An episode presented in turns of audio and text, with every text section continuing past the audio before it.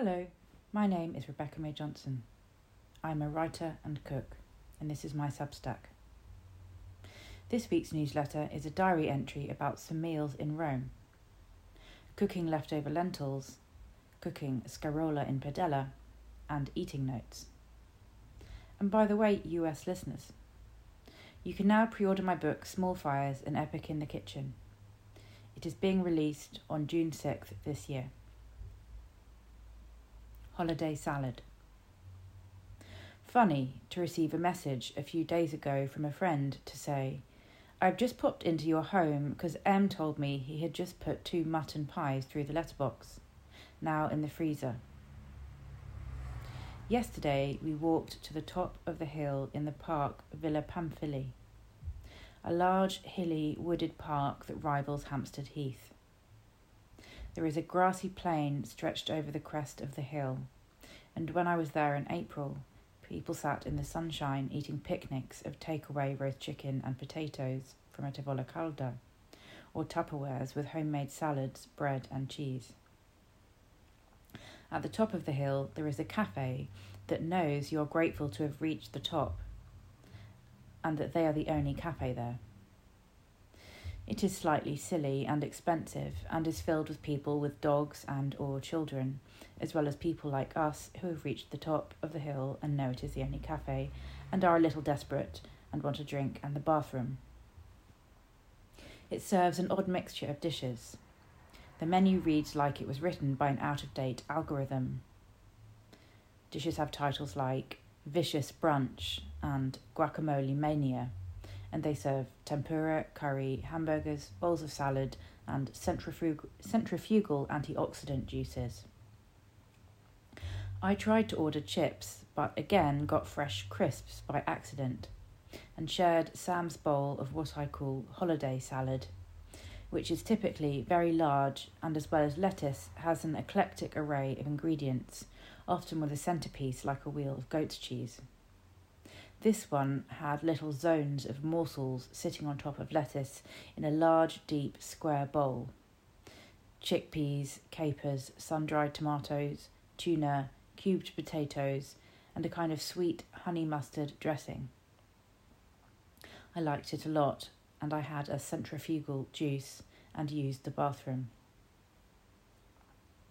The most exciting moment in the cafe was a sudden furore when a dog tied to a metal stool on an outside table bolted out of the gate from the restaurant into the surrounding park with the stool still attached, chased by staff and owners. The dog eventually returned and received a lot of petting from the staff, who gathered round and talked to it, the star of the afternoon.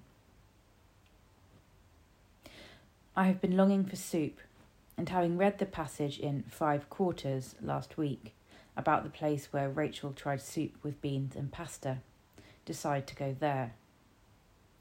We arrive late in the lunch shift after failing to eat in the neighbourhood across the river. Inside, the restaurant is covered with dark wooden veneer panels. It is darkly lit, with stacks of wine bottles and amaro on shelves. It is very, very full rooms in all directions, full of people eating. Customers wearing the restaurant's large, bright white branded bibs look like babies, but otherwise everything appears old fashioned. Something feels generally awry. The lunch service has tipped a little into madness. There is a very old man, I would say in his late 80s or early 90s, sitting on his own on a table near the door looking around the room every few moments. Our waiter, wearing a mask which he pulls down to speak, runs almost bent double, the posture necessary to make himself heard, though he does not wait long enough to hear the answers to most of his questions. First, he runs past and says, Two minutes, holding up two fingers. Five minutes later, he says, One minute, holding up one finger. Five minutes later, he takes an order for wine. Then later, begins to take the food order. However, this is thwarted by the fact that he runs away after I had named one dish, cutting me off, running away, and repeating back the one dish as if it were a summary of the whole order. This practice is anxiety inducing as it is unclear how much lunch I will be able to order or eventually receive. It takes four visits for him to gather the whole order. Each time he rushes past, staying only long enough for me to name one dish. In between his third and fourth visits, another waiter comes to say they have no pasta e ceci, so we ask for pasta e fagioli instead. Red wine and fizzy water, then pasta e ceci, and pasta cacio e pepe. There is no pasta e ceci. Pasta e fagioli then. Cicoria. We explain a little manically after the difficulty ordering that we will share the pasta and the bean dishes. And then at that moment, and subsequently throughout the meal, the waiter addresses Sam to say that his wife always wants to share wherever they go, she wants to share, and rolls his eyes. Not satisfied with Sam's lack of reaction, he repeats the statement about his wife's preference. He assumes sharing is my idea. The beans and pasta are, however, very good. Well seasoned, earthy, and comforting. To my right are two couples eating together. Or to be precise, the men are eating together and the women are eating together. The women sit very upright, seem nervous, and talk little and quietly, eat pasta and do not order dessert. Their husbands both have desserts and wear bibs and talk a lot and loudly and have five or six bottles of digestif on the table around them after dessert. They eat large pieces of meat for their main course. The old man by the door spends a long time trying to get someone's attention to pay. Eventually, a man who appears like the owner or the maitre d' gives him attention. They feel familiar with each other, affectionate even the owner figure plays a game, lightly slapping the bottom of the old man's fist, which he is holding out, and up pops a 50 euro note, which the owner then takes as payment. Cooking diary Leftover lentils. After the meal with lentils and sausage last week, the remaining lentils went into the fridge. The recipe said it would serve eight, and quite precisely, it gave me eight portions. Four meals for me and Sam.